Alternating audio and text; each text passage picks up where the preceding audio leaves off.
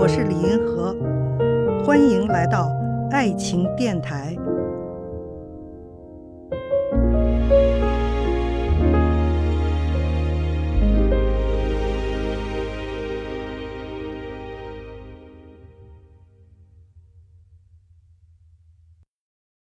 除了归属感，一个人还有哪些需求？这个问题从哪儿来的呢？就是有一位五十六岁的自驾游的阿姨苏敏，她呢在忍受了三十年无性无爱的婚姻之后，终于在二零二零年迎来初秋的时节，她踏上了蓄谋已久的私奔之路。开着靠在超市打工两年买来的大众白色 Polo，就逃离了丈夫，开始了一个人自驾游的旅程。这个事儿应该怎么看呢？我觉得哈，除了婚姻家庭能给人带来的归属感之外，有的人呢还有其他的要求。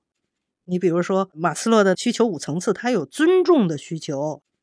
尊重的需求是什么呢？就是说，他要做出成就，他在某一个领域，他做出成就，使得他得到社会的尊重。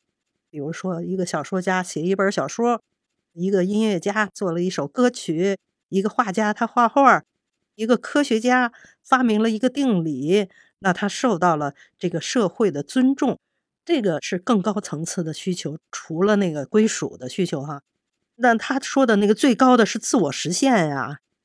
所以我觉得，像这位阿姨呀，她的选择就是自我实现呗。觉得我在这个婚姻里头，我虽然待了三十年，然后我并没有自我实现，是吧？我没有实现自我，我的自我在路上，在自由自在的旅程上，我要去看看世界，享受一下自然的风光啊，什么什么。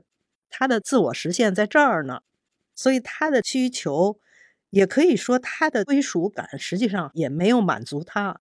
三十年都无性无爱，婚姻已经没有归属感了。